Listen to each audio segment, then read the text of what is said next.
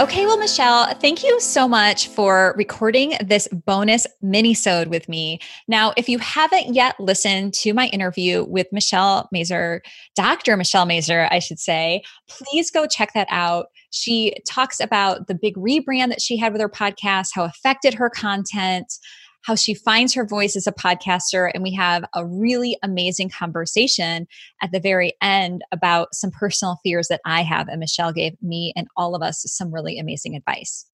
If you know my business Podcast Ally, you know that I actually help book guests on a podcast. And Michelle has agreed to join us to talk about the kinds of guests and vetting process she has for her podcast, Rebel Rising. So I'm really excited about this, Michelle. And thank you for giving away your secrets.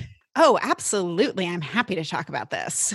So Michelle does a mix of solo and guest interviews. So Michelle, I'm wondering just really quickly to set context, do you have a percentage or a baseline for like what you're looking for with the mix between solo and guest, or is it organic each year? It's usually about 75% solo, 25% guests. Sometimes it's 30% guests, 70% solo. It just depends on how many pitches I'm getting or how many of my clients I want to have on the show. But usually it's, I would say, 70-30 feels about right. Okay, great.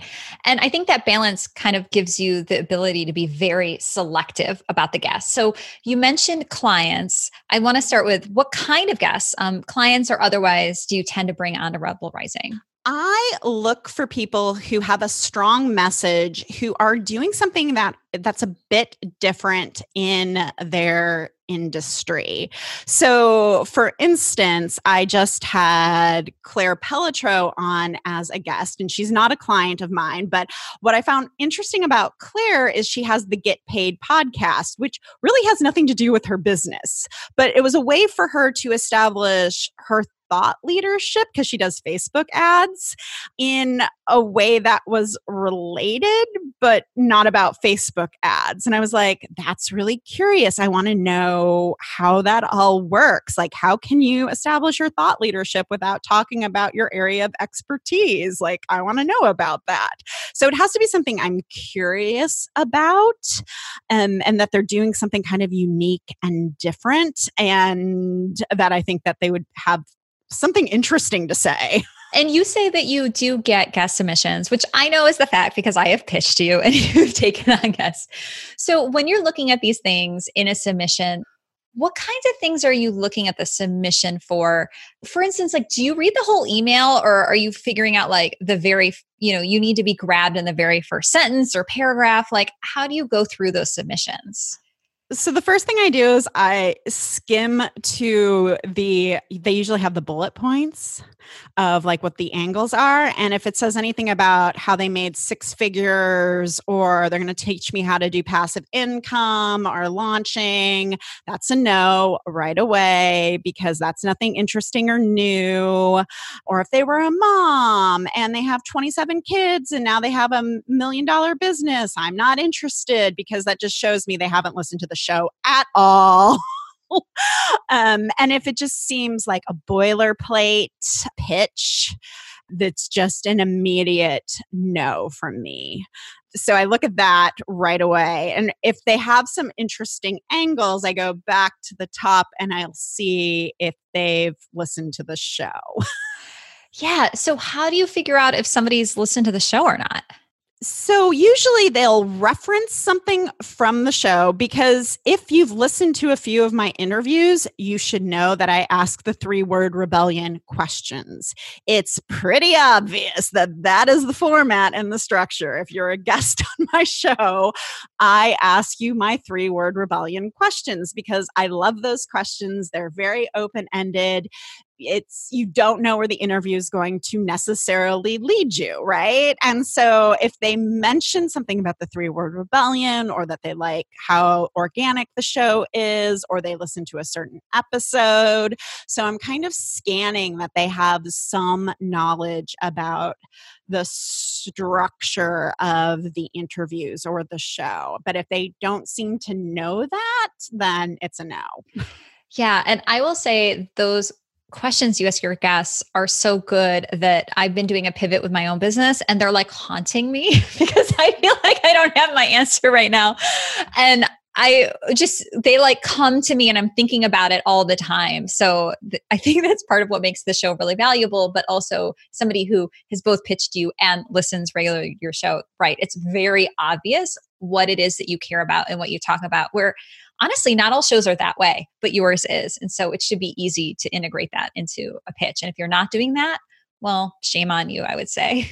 Yes. Yeah. Cause it's super obvious, like super, super obvious. Like for instance, I just got pitched by a Hay House author, and what was really funny is I just downloaded her book too. So, but it was really clear that like her publicist knew, and then her publicist also mentioned that she just read my book and really loved it. And I was like, oh, okay. Like, you are very clear that you know my material and how I structure the show. Excellent.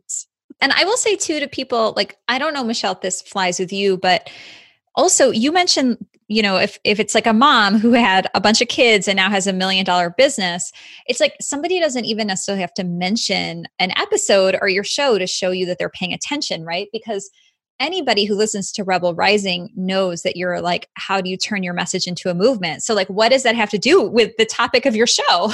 Yeah, I do want to hear parts of your story, but I'm not a big story-driven podcast, right? It's more about diving into something that makes like your business unique, or like your special take on something. Like, it's very clear that I'm not into like your personal rags to riches story.